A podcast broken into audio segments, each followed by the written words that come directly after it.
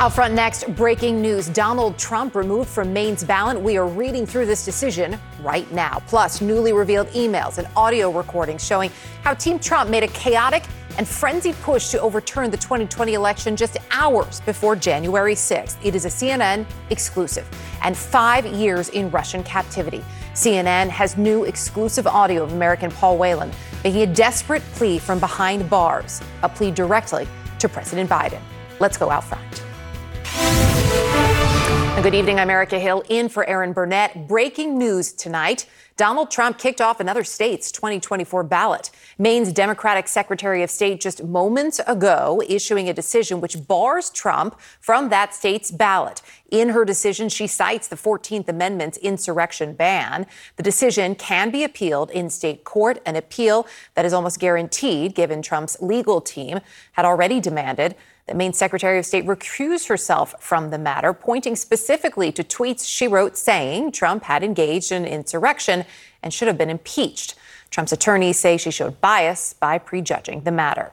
This Maine ruling, of course, follows a similar decision in Colorado. It's at odds, though, with other decisions in Michigan, Minnesota, Arizona, and New Hampshire. The Colorado Republican Party saying it has asked the Supreme Court to overturn that Colorado ruling.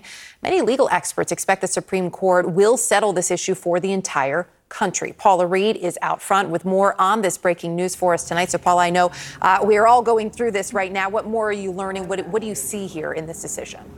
Well, Erica, Maine now becomes the second state after Colorado to ban Trump from the ballot based on Section three of the fourteenth Amendment of the U S Constitution. And let's break down exactly what that says. Under Section three, it holds that office holders who engage in an insurrection are barred from future, uh, ever holding office in the future.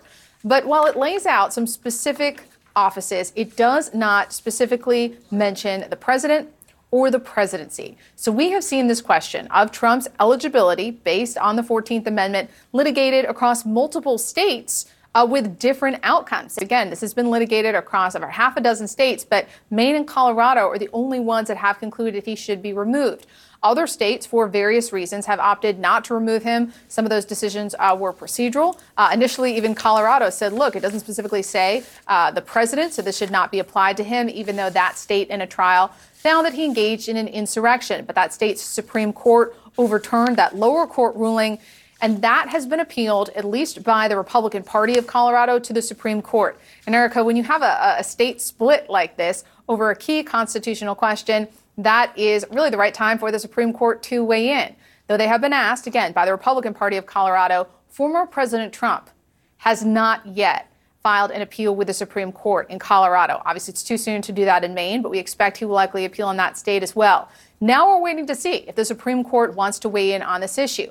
But it would be something that would be beneficial for all the parties involved here to get clarity from the Supreme Court, because we've seen in states like Minnesota and Michigan, even though they've said, look, we're not going to ban him from the primary ballot, this, they left the door open for this whole issue to be relitigated for the general election. So this issue, ripe for Supreme Court review, we're waiting to see if they weigh in. And this Maine decision also on hold until the Supreme Court reveals if they're going to step in and offer some clarity or not. Yeah, well, in terms of that clarity, we even heard from the Secretary of State in Michigan on the heels of the decision in her state saying specifically, "We, I would like to see some clarity and some finality from the Supreme Court." So we will uh, we will wait for the Supreme Court to tell us whether they're taking it up. Paula, thank you. Stay with us. We're going to be back to you in just a moment. I do want to bring in, though, Ethan Strimling, who's one of the Maine residents who challenged Trump's eligibility for the state ballot. He's also a former Democratic state senator. Uh, Ethan is with me on the phone tonight. Appreciate you being with us. Um, so first of all, just your reaction to this decision from the Secretary of State.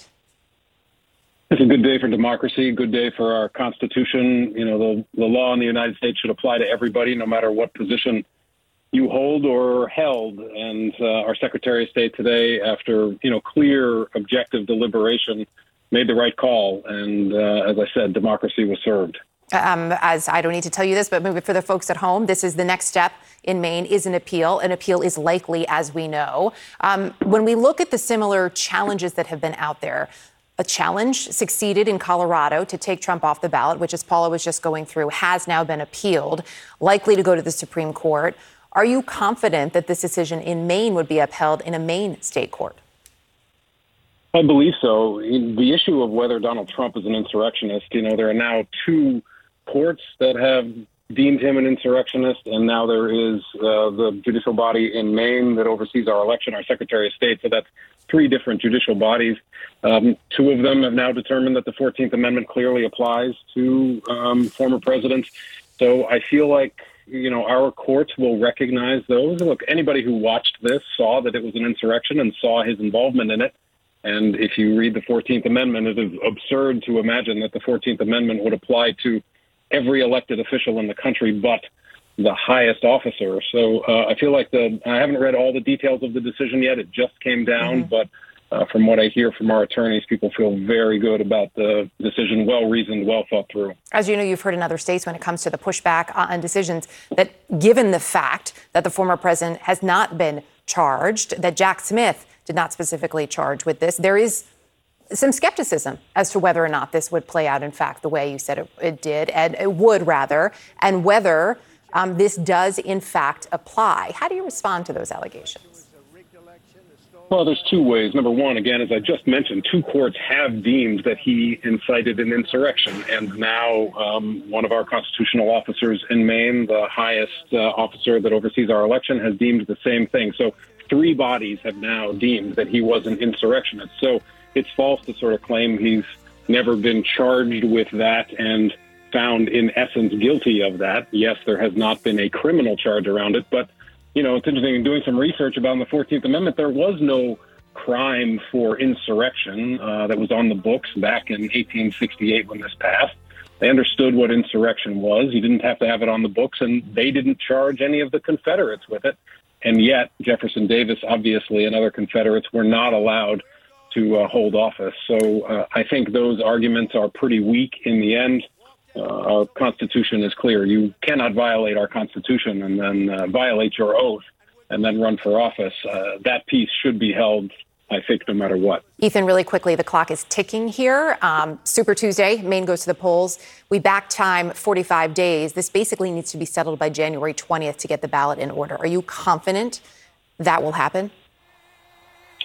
Well, I hope so. I mean, this ruling is a very strong ruling, and so we hope that uh, this will be upheld and that his name will not be placed on the May ballot. If it goes up the line and gets to the Supreme Court, hopefully they will rule very quickly. We will be watching for all of it. Ethan, appreciate you jumping on the phone with us tonight. Thank you. Thank you. Uh, also tonight for you, a C N N exclusive, new audio and new details about the great lengths the Trump campaign went to to overturn the twenty twenty election, including talk of chartering a private jet to bring fake elector certificates to Congress in time. All of this revealed in emails and recordings from pro-Trump lawyer Kenneth Chesebro, the architect of that fake elector scheme, who is now a cooperating witness in multiple investigations. According to Chesebro, the Trump campaign's top lawyer was frantic after learning from another top aide that fake elector certificates from two key battleground states, Michigan and Wisconsin, were stuck in the mail. The general counsel of the Trump campaign is freaked out that Roman reported that the Michigan votes are still in the sorting facility in Michigan, which doesn't look like they're going to get to Pence in time. Oh, well, that set off a frenzied scramble. And this was just two days before the insurrection, that scramble to get the documents to then Vice President Pence by any means necessary, including looking into chartering a private jet to Washington to make sure the fake certificates would arrive in time for the election certification on January sixth. So the, the general counsel of the campaign was alarmed and, and was chartering, well, they didn't have to charter a jet, but they did commercial. The stunning details almost certain to figure prominently in the case special counsel Jack Smith is building against Donald Trump. Paula Reid is back with us out front. So, Paula, what more can you tell us about all of these new details? Well, Erica, let's start with what this incredible new reporting means for the federal and state investigations. Now, we know that the fake elector scheme features prominently in the federal indictment against former President Trump. Now, we've also learned that some of the people involved in these this specific incident have spoken with federal investigators. Now, this instance is, it's vaguely referenced in the federal indictment, but at this point, it's unclear really how prominently it will factor in any eventual trial. We know that case is currently on hold while the former president appeals some of the larger constitutional issues. Now, Ken Chesebro is an unindicted co-conspirator in the federal case, and our colleagues have learned that he and his lawyer actually reached out to the special counsel back in October before he entered a guilty plea in the Georgia case, but they haven't heard back. Smith basically left him on read. I mean, he has not responded, and it's unclear, Erica, if that means that they don't want to use him as a witness, that they think there are credibility issues, or if they're just kind of putting the co-conspirators to the side and focusing solely on Trump. But I want to remind you, he's also, Chesebro is also a key cooperator uh, in other states. He has entered a guilty plea in Georgia. He's also spoken with prosecutors in Michigan, Nevada, and Wisconsin. Paula Reid, appreciate it. Thank you. Out front now, Karen Friedman Agnifilo, former federal prosecutor who worked with special counsel Jack Smith, and John Dean, former Nixon White House counsel and Watergate whistleblower. Karen, um, we're going to get to all of the new. We've got a lot of new tonight. Let's really quickly, though, if we could talk about Maine for a moment. What do you make of this decision, Karen, by the Secretary of State saying that Donald Trump cannot be on the ballot there? So there. In order to run for president, you have to be qualified under the Constitution of the United States. And there's many different requirements to be qualified to run for office. You have to be at least thirty-five years old. You have to have lived in the United States for at least fourteen years. You have to be a natural born citizen. If you recall, Trump tried to claim that um, Barack Obama was not born in the United States. And another example is you can also uh, not run for more than two terms. And and if, if we were talking about any of those qualifications, right, if it ever came out that Donald Trump wasn't born in the United States, or if he had served uh, two terms in office, we wouldn't be having these discussions about whether or not he should be on a ballot. So really this boils down to, because the fourteenth Amendment specifically addresses this issue about if you've engaged in an insurrection uh, and violated the Constitution, if you can be, if if you can, if you're qualified to run. And, and I think this really just boils down to Uh, whether or not, two things, whether or not it applies to the president, and I think that's one of the issues that the Supreme Court's going to have to settle, and what type of process has to happen uh, in order to find you, like a due process, right? Do you have to be convicted? Do you have to be found to be, what? what is it? Because there's no doubt if he did engage in an insurrection, that that that disqualifies you from running for office. So So it's just interesting that, that this is being treated so differently from these other really objective factors. Um, John, when we look at this, perhaps not surprisingly, we heard pretty quickly from the Trump campaign slamming this decision just moments ago, saying in part, quote, Biden and the Democrats simply do not trust the American voter in a free and fair election. How potent of a political argument can that be? We're hearing this from a lot of Republicans. Hey, leave it up to the voters to decide. Put somebody on the ballot and they'll tell you whether they should be in office or not. Well, they like to ignore the Constitution. We know that.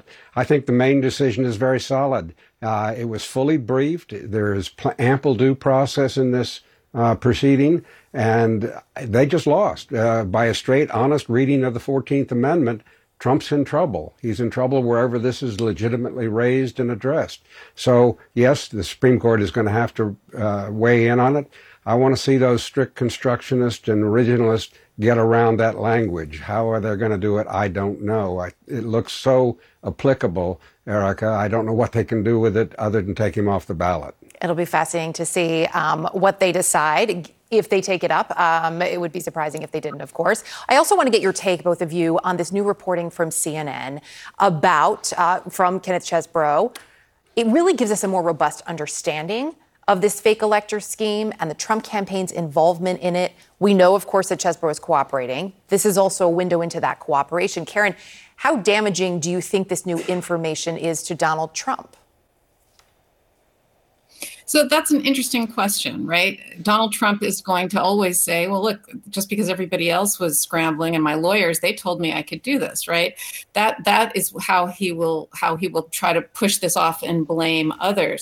But I think this scramble uh, to get these fake elector ballots, the fact that they were going to go to such great lengths to charter a plane if they had to, to get this to Mike Pence, it just really goes to show the desperation and what what was going going on at the time around this. But I, I think it's interesting that Jack Smith has not taken Ken Chesebro up on his request to cooperate with him, and, and that he doesn't seem to be interested to hear what he has to say. And if you remember, Ken Chesebro's apology letter in Georgia, if you want to even call it that, is basically not an apology letter. He basically regrets doing it, which is kind of what he's saying here too, right? He regrets it because he's being thrown under the bus. So until he comes out and says, Donald Trump knew he lost the election, we were doing this anyway to try to steal the the election from the country, I'm not sure how, how valuable Ken Chesebro ultimately is to Jack Smith, but we'll see. John, what do you make of these details of this new reporting? I think Karen's point is well taken, that uh, Ken Chesebro seems to have lots of regrets. Uh, he also regrets that uh, the lawyers for the Trump campaign appeared to uh, desert him at one point, and he turned on them. Uh, we seem to now know his motive for uh, coming forward and pleading, because he was not going to let the other ones point the finger at him. This is not unusual in a conspiracy, uh, but we don't always have a record of it. But he's e- clearly explaining it to the prosecutors in Michigan uh, in these recordings. So we, we have a little bit more insight. And the reason I don't think that this, uh, Jack Smith uh, has talked to him, he doesn't need him. He's got such mm-hmm. detail already without maybe a, a, a troubled witness uh, that he doesn't need to go there. John Dean, Karen Friedman Agnifilo, great to have both of you with us tonight. Thank you. Thanks, Erica. Out front next, Nikki Haley scrambling to explain after failing to mention slavery as a cause of the Civil War. So will that gaffe define her campaign going forward? Plus, Donald Trump's campaign has a new look and a new approach led by seasoned strategists. Is it working? We're going to break down the numbers. And another Russian official and Putin ally is dead. The forty-six-year-old, just the latest lawmaker to mysteriously die since the start of the war in Ukraine. This podcast is supported by Sleep Number. Quality sleep is essential. That's why the Sleep Number Smart Bed is designed for your ever-evolving sleep needs, so you can choose what's right for each of you whenever you like. Need a bed that's firmer or softer on either side? Helps you sleep at a comfortable temperature. Quiets their snores? Sleep Number does that. Only Sleep Number Smart Beds let you each choose your ideal comfort and support, your Sleep Number setting. Sleep Number Smart Beds learn how you sleep and provide personalized insights to help you sleep better. All Sleep Number Smart Beds feature cooling, pressure-relieving comfort layers for soothing sleep throughout the night. Temperature-balancing bedding is designed to move heat and moisture away when you're hot. When you're cool, they hold their energy to help warm you. Sleep better together. J D Power ranks Sleep Number number one in customer satisfaction with mattresses purchased in-store. And now, save fifty percent on Sleep Number limited edition smart beds for a limited time. For J D Power twenty twenty-three award information, visit j d power dot com slash awards. Only at Sleep Number stores or sleep number dot com. I'm Doctor Sanjay Gupta, C N N's chief medical correspondent. This week on Chasing Life. Lately, we have been paying attention to a very different virus, bird flu, which is caused by the H five N one virus. If you start to hear that it's circulating in pigs, that would be a concern. That means I would go from sleeping with one eye open to one and a half eyes open. Yeah, that would make me very concerned. Listen to Chasing Life, wherever you get your podcasts. New tonight, growing criticism for Nikki Haley after she initially failed to say slavery caused the Civil War. Haley spending today on damage control. Of course the Civil War was about slavery. We know that. That's unquestioned, always the case. We know the Civil War was about slavery. But it was also more than that. It was about the freedoms of every individual. It was about the role of government. Those comments coming less than twenty-four hours after she was asked the question that started this all. That simple question: what caused the Civil War? It came at a New Hampshire town hall. I think the cause of the Civil War was basically how government was going to run, the freedoms and what people could and couldn't do. In the year twenty twenty-three, it's astonishing to me that you answer that question without mentioning the word slavery. What do you want me to say about slavery? No, um, uh, you've answered my question. Thank you. Eva McCann is out front in Lebanon, New Hampshire. So, Eva, these comments really dominating the coverage of Nikki Haley today. It sure is, Erica. And perhaps beyond the coverage, what's most important is the response from voters here on the ground. We heard from at least one tonight at this town hall event here in Lebanon, New Hampshire, and he asked her, uh, sort of uh, very forcefully, he said, this is a chance to redeem yourself uh, from last night's question where you tripped up on slavery. Will you categorically say that you will not be Trump's running mate?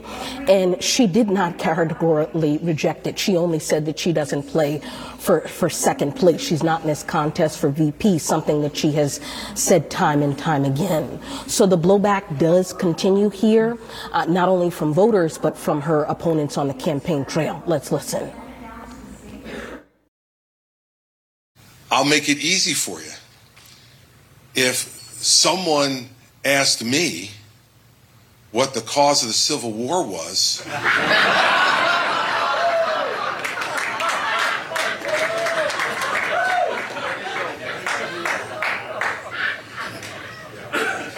it's easy. It's slavery. I noticed that um, uh, Nikki Haley has had some problems with, with some basic American history. Uh, yeah, she's asked a very simple question and responded with just a really incomprehensible word salad. And listen, Haley will maintain that she continues to have momentum here on the ground. She spent uh, the day campaigning with Governor Chris Sununu, and she is addressing a crowd of uh, folks here in Lebanon uh, with a packed audience. Uh, but she will continue to have to sort of uh, make sense of all of this. Erica. Eva, appreciate the reporting. Thank you. Out front now, Harry Enton, our numbers guru, Bakari Sellers, former Democratic member of the South Carolina House of Representatives, and Jonah Goldberg, editor-in-chief of the Dispatch. And to note, for full disclosure, uh, Jonah's wife previously worked for Nikki Haley. Good to see all of you tonight. Harry, I want to start with you here. Um, when we look at Nikki Haley, she has been surging she in the been. polls. It has been a good couple of weeks for her. You saw something today, though, that really stood out to you. What was it? Yeah, you know, if you look at Google searches, and sometimes they can be a leading indicator, today was the day she was more searched than any day outside of a debate in the last six months. So clearly something happened in the last twenty-four hours. And more than that, the state she was most searched in was in New Hampshire, the state that you mentioned, where she has had some poll momentum. And if you look at the term that's been most closely associated with Haley in the last twenty-four hours in Google searches, it's slavery and the Civil War. I don't think this is the area that Nikki Haley wants to play on, especially she's trying to gain more momentum and potentially overtake Donald Trump in the polls in that first primary state. So, so given that, Jonah, we're looking at obviously New Hampshire first primary state. Prior to that, we've got the Iowa caucuses. Is this a problem for Nikki Haley moving forward? Well, it's a problem for her today. It might be a problem for her tomorrow. Frankly, I think that this is partly the product of a really slow news week. Uh, she screwed up an answer. It was a bad answer. I don't really like her cleanup stuff on this either, but it's very difficult to make the case. Like there, there are a bunch of voices on the left that want to make it sound like somehow that she's racist when she took down the Confederate flag. She appointed Tim Scott to the Senate. Um, she was on the opposite side in internal Republican fights in South Carolina against the neo-segregationist crowd. She's the children of immigrants. I think this is one of these things where she, her real mistake is that she gave a very political answer. And I think it has to do with two things. One, muscle memory from having to talk about this stuff in South Carolina, which has got all sorts of issues with this history. And two, because she was trying to speak libertarian in New Hampshire and give some sort of live free or die state kind of answer. And it just sounded like she got too clever by half, too cute, and thought that she was trying to anticipate gotchas from both the Trump world and from the media. And she messed up. But I don't really see how this is going to have legs when she's said what everyone wants her to say, and will probably say it five more times. And it's just not that interesting a story. So you noted, you know, that she's had to discuss this, and, and I'm paraphrasing what you said here, but what I heard was tiptoe around it in many ways in South Carolina. Bakari, the two of you actually served in the House of Representatives at the same time in South Carolina. As she was trying to clean this up today, she said that basically everybody understood slavery was part of the Civil War. That part doesn't need to be said out loud. Take a listen. I'm from the South. Of course you know it's about slavery. I guess if you grow up in the South, it's a given that it's about slavery. Bakari, she says it's a given, but it's important to note when she was pressed on it last night and we played that sound, she deflected. You have known her for some time. Again, you served in the State House together.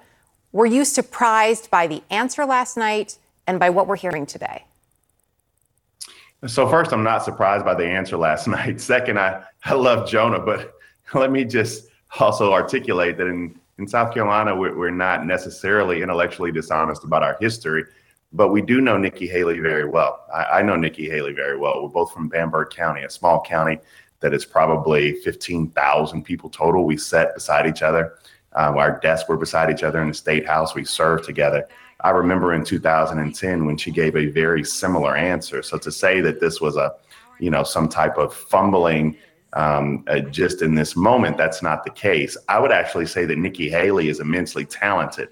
I've said that time and time again. I think she's one of the most talented politicos in the entire country. The problem Nikki Haley has is that she oftentimes doesn't stand for much. And when the light shines brightest, you can see that. Let me let me just also go back and say one more thing. Just uh, I, I have to say this because uh, my good friend Jonah said it. Nikki Haley did not take down the Confederate flag. That also is something that is a part of her bravado, or part of her her uh, her resume. Uh, nine people died in a church, including one of my good friends, Clemente Pinckney. Nikki Haley takes credit for that. But in order to take credit for that, but then in the other breath, say that uh, she does not necessarily understand or this was a mistake, because we know that in two thousand ten, when she was running for governor, she said the same thing. So Nikki's problem is a lot larger than just this Bakari. Moment. Wait, I, to, yes. to that point, can I play a little bit? We have some we have some sound from twenty ten that I think it, it would be interesting for folks at home to hear. This is from our, our good friends, our colleagues at K-File. This is an interview from twenty ten. Some of those comments. Take a listen. I think you had one side of the Civil War that was fighting for tradition, and I think you had another side of the Civil War that was fighting for change. Tradition versus change on what? On individual rights and liberty of people. Joan, I think you were about to jump in, but, you know, I think that... that yeah, look, that's, I'm not, I didn't say that people in South Carolina are intellectually dishonest about their history. I said that Nikki comes from a branch of the Republican Party that was opposed to a lot of intellectually dishonest neo-segregationist jackwads on the right side of the Republic, on the on the right-wing side of the Republican Party, and she had to deal with that in primary politics and in Republican politics in South Carolina. A lot of those Republicans were, up until fairly recently, lifelong de- Democrats who moved into the Republican Party. It's a complicated state. It's a complicated history. I don't like Nikki's answers, but the idea that somehow, I mean, like, you're, the fact that she doesn't say it was about slavery, which is wrong and kind of dumb, um, does not necessarily, there's not the transitive property there that say, therefore, she is somehow racist. I think Bakari's criticism, when he was actually agreeing with me, in the sense that he, she tries too hard. She's a lot like Bill Clinton, who like like to take a position to people to please people on both sides. You know, Bill Clinton used to say, you know, I I smoked marijuana, but I didn't inhale, or I sided with the minority, but yeah, I would have that. voted with the majority. That's the rap against her, and I don't think it's going to last very long, because it's kind of hard to explain to a normal person. Like, the scandal, the controversy here is, she didn't mention slavery, but she says, of course, but then she said, well, of course it's about slavery. I just don't think there's a lot of there there. I don't think Nikki Haley is racist. And I think a lot of people may, you know, that that's not the conclusion that people who know Nikki would make. You can't. I actually saw Nikki Haley after she went to all nine funerals in Charleston. I wouldn't dare say that. I, I, I that that is that is separate from the conversation that we're having. I'm, we both may get blasted for that on Twitter, but that may not be real life or X or whatever it's called. What I am saying though, is that she is, is not. not prepared.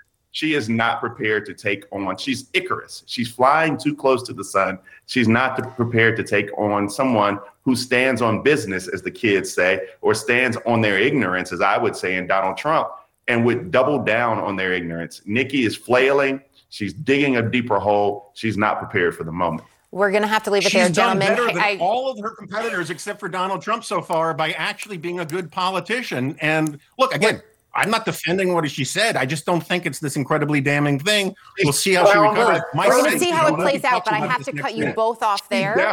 We're all going to get in big trouble. Also, Harry Enton has done a really good job of sitting here, so Good job, Harry. Thank you. Gentlemen, thank you all. We'll, we'll continue You're to discuss. You're a great center, Harry.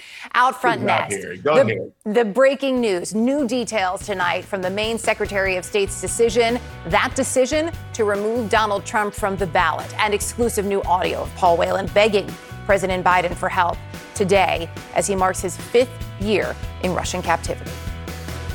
Please use every resource available to secure my release, as you would do if your own son had been taken hostage. The C N N reporter who spoke to him is out front. The assignment with me, Audie Cornish. So there have been arrests, suspensions, disciplinary hearings. They're shutting down graduation events. At this moment, the part of the protests that are admirable are young people calling attention to atrocities. Michael Roth is the president of Wesleyan University. I would like to make a space for them to do that, as long as that space doesn't prevent other people from pursuing their education. Listen to The Assignment with me, Audie Cornish, on your favorite podcast app. Back now with our breaking news, the Maine Secretary of State deciding just moments ago to remove former President Trump from the state's twenty twenty-four ballot, citing the fourteenth Amendment's insurrections ban. Paula Reid is out front for us this hour with those new details. Paula, what do we know about this decision? Well, Erica, the Trump campaign saying it will file a legal objection to this decision out of Maine. Now, one thing that is unique about the process in that state is that the first stop for questions about ballot eligibility is the Secretary of State, not the courts. Now, that decision is then appealed, if you would like, uh, to the Maine court system. But it's unique that this goes to an official who, in this case, is a Democrat. And tonight, of course, the Trump campaign is seizing on that and attacking her personally, accusing her of, quote, trying to interfere in the twenty twenty-four election. That is the argument that they have made uh, for pretty much all of former President Trump's legal troubles. But, Erica, at the core of this case, so one of the questions that has been appealed to the Supreme Court is whether state officials uh, have the authority to move, remove people from ballots. The first question is, of course, if the fourteenth Amendment, Section three of that amendment applies to presidents. Another question is, well, if it does, do state officials have the power to enforce that, or is it up to Congress? And then another question that has been posed by the Republican Party uh, of Colorado to the Supreme Court is whether you're depriving uh, a political party of their First Amendment right if you remove someone. So even though the statement from the Trump campaign is somewhat hyperbolic in the, the attacks on the Secretary of State, the core here are some serious constitutional questions for which we have no answer. We may or may not get one from the Supreme Court. We'll be watching and waiting to see if they take this up. Paula, appreciate it. Thank you. Also tonight, the time for a diplomatic solution is running out. That is according to a member of Israel's war cabinet. All of this as the fighting is intensifying on a second front, Hezbollah launching simultaneous attacks on Israel's northern border. The I D F telling C N N fifty launches were detected today alone, twenty fired toward Kiryat Shmona, the biggest town on Israel's Lebanese border. Elliot Gottkind is following all of the developments for us tonight from Tel Aviv. So um, put this in perspective for us, if you could, when we look at specific Specifically, this escalation, Elliot, along the northern border.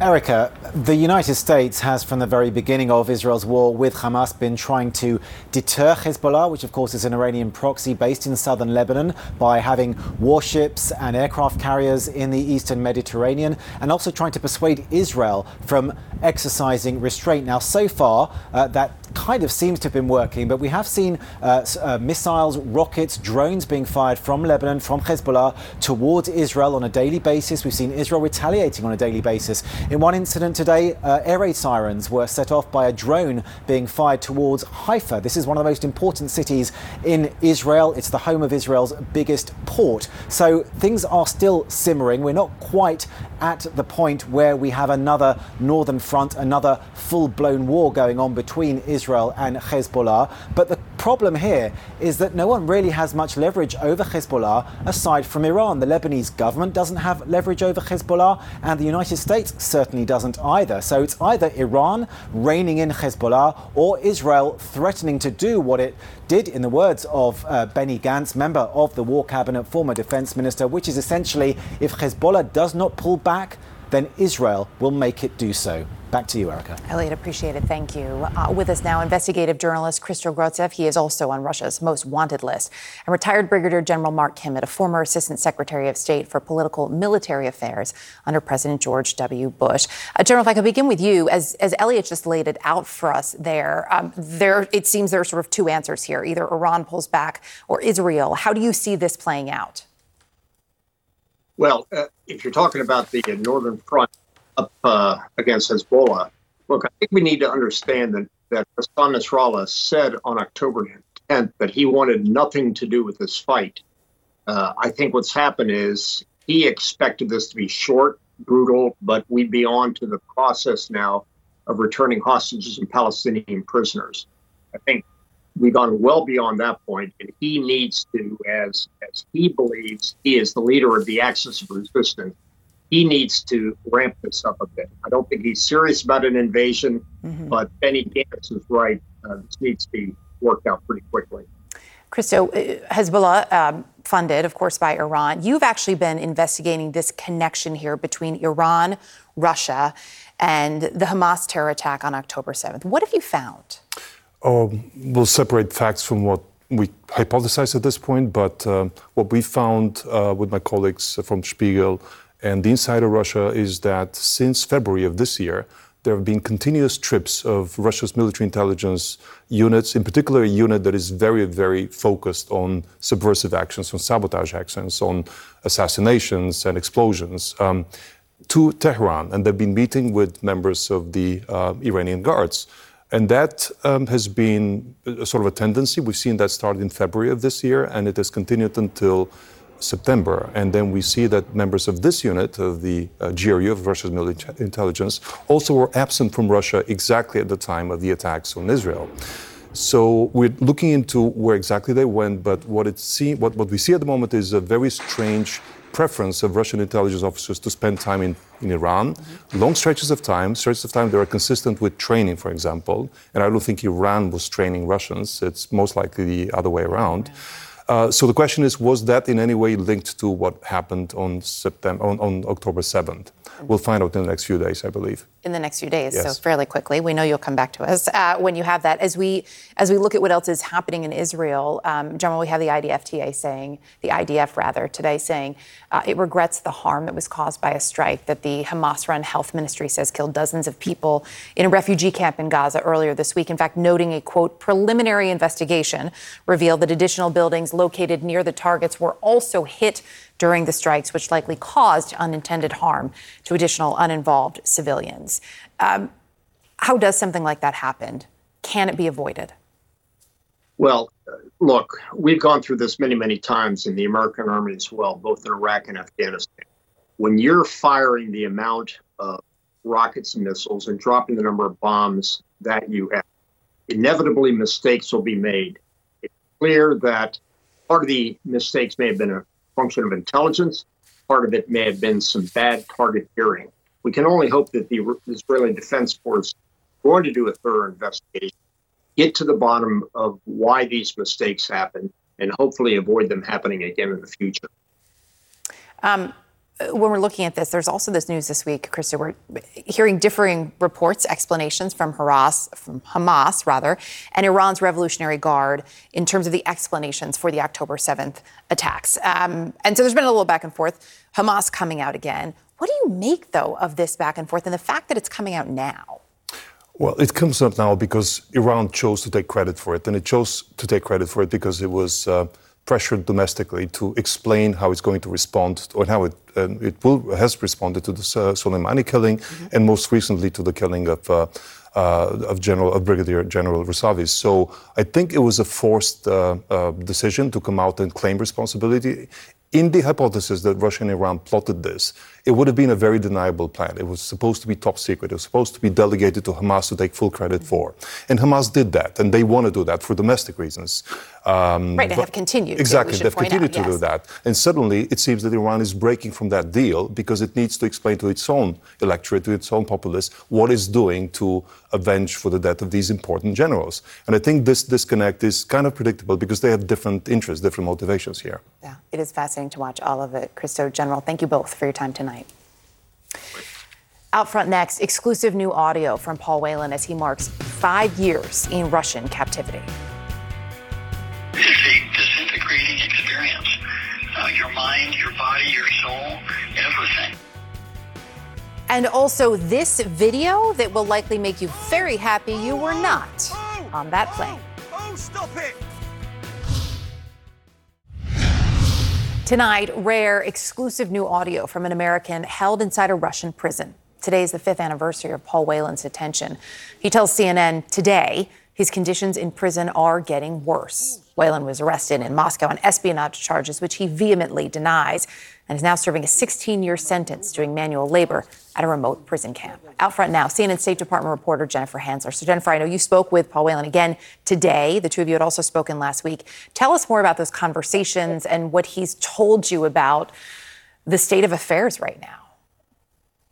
Well, Erica, there's definitely a sense of frustration and exasperation from Paul Whelan at the fact that he is still behind bars in Russia five years after he was detained. Now, he set, told me it's surreal that he is still in this uh, situation, that he cannot believe that two administrations, the Trump and now the Biden administration, have not been able to secure his release. And you can tell he's getting increasingly concerned that he may not see freedom, that he may be left behind again. He was not included in two prisoner swaps last year. The U S government said Russia refused to negotiate for him. And he also said it's, it's very difficult to deal with the fact that he is there. He may not see his parents who are in their eighties again. He's already lost friends, his beloved pets. This is what he told me about the state of his own mental state right now. Take a listen. We start today with, you know, singing the four national, or singing the national anthems of my four countries. And, you know, things get progressively worse from there. But, you know, there are people I speak to. I, I make calls home. I write letters. I read books. Um, but it's, it's extremely difficult being innocent and in prison and waiting for people to help you.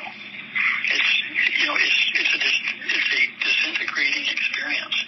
Uh, your mind, your body, your soul, everything. And so, Erica, I've been speaking to him over the past two years, over half a dozen times, and he is definitely, this is the most frustrated I've heard him about his situation right now. He also had a, a direct message for President Biden. What did he tell you? That's right, Erica. He had a very clear message today on the fifth anniversary of his detention. He wants the Biden administration to pull out all the stops to bring him home. These were his exact words. I'm more than past ready to return home, and I'm counting on the U S government to come for me, and soon.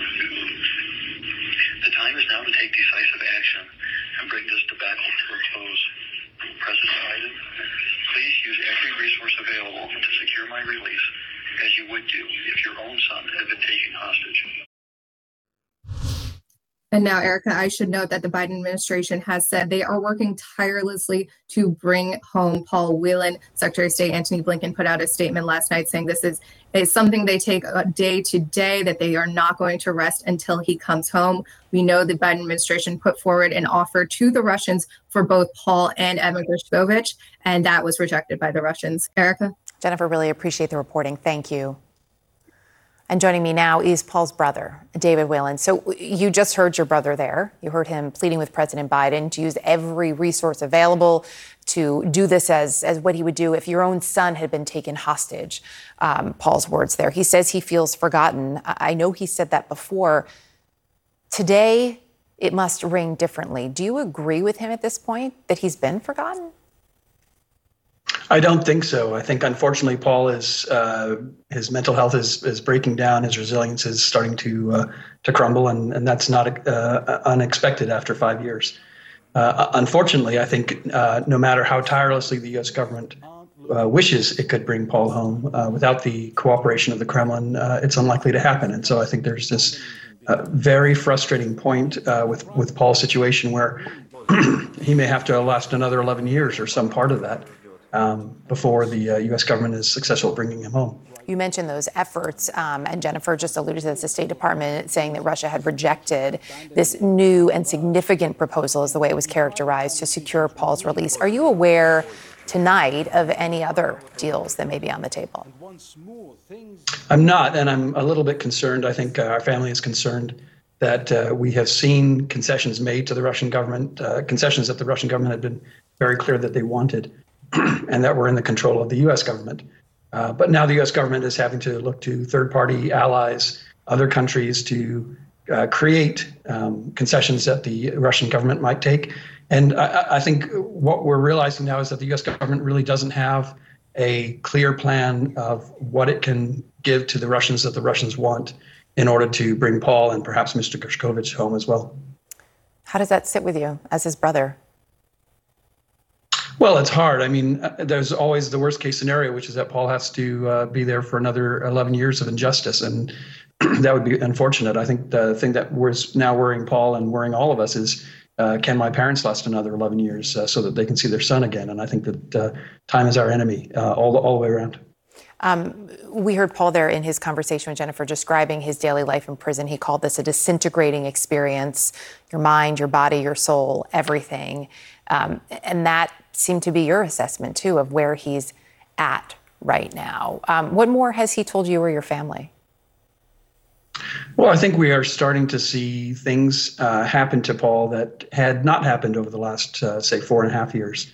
Um, the physical assault at the end of November really put him on notice that his physical safety was not guaranteed. Uh, and up until that point, he'd really only been uh, attacked once by a guard at La Cordova, the pretrial detention facility. So, I mean, that that is something that he's now concerned about that he wasn't before. Um, the deputy warden is starting to uh, try to shake him down for protection money. So while we are able to make requests to the prosecutor of Mordovia to investigate all of these, um, he's really on his own. The, the nearest American uh, consular officials are eight hours away by a drive. They can't get there. They can't uh, intervene in these things uh, until something happens. Dave, we appreciate the time tonight um, and your insight, too. And I hope the next time we speak, I know this every, I say this every time, but I hope the next time we speak, we do have some better news uh, about Paul. Thank you again. Me too. Thanks, Erica. Out front next. Uh, this is a flight that you would have been very happy to miss. Not only does it look bad, but oh, listen to the audio here. Oh, oh, oh, oh no, stop it. Tonight, if you have turbulence issues, this would be the wrong flight to be on. Kind of tough to stick that landing when you were dealing with the conditions at Heathrow. You see this flight wobbling side to side as it approached. You know, everything actually seemed okay, we're told, until the plane was seconds from touchdown and the winds really started to howl. Some of the gusts, by the way, clocked at up to seventy miles an hour. This was a flight from L A to Heathrow in London. Um, and while that's tough to watch, what's kind of remarkable, too, is when you add in the audio reaction as this plane is coming in for a landing. Take a listen. Oh, oh, oh, oh, oh, stop it. Oh, oh. Sums it up. Remember to put up your tray tables, everything under the seat.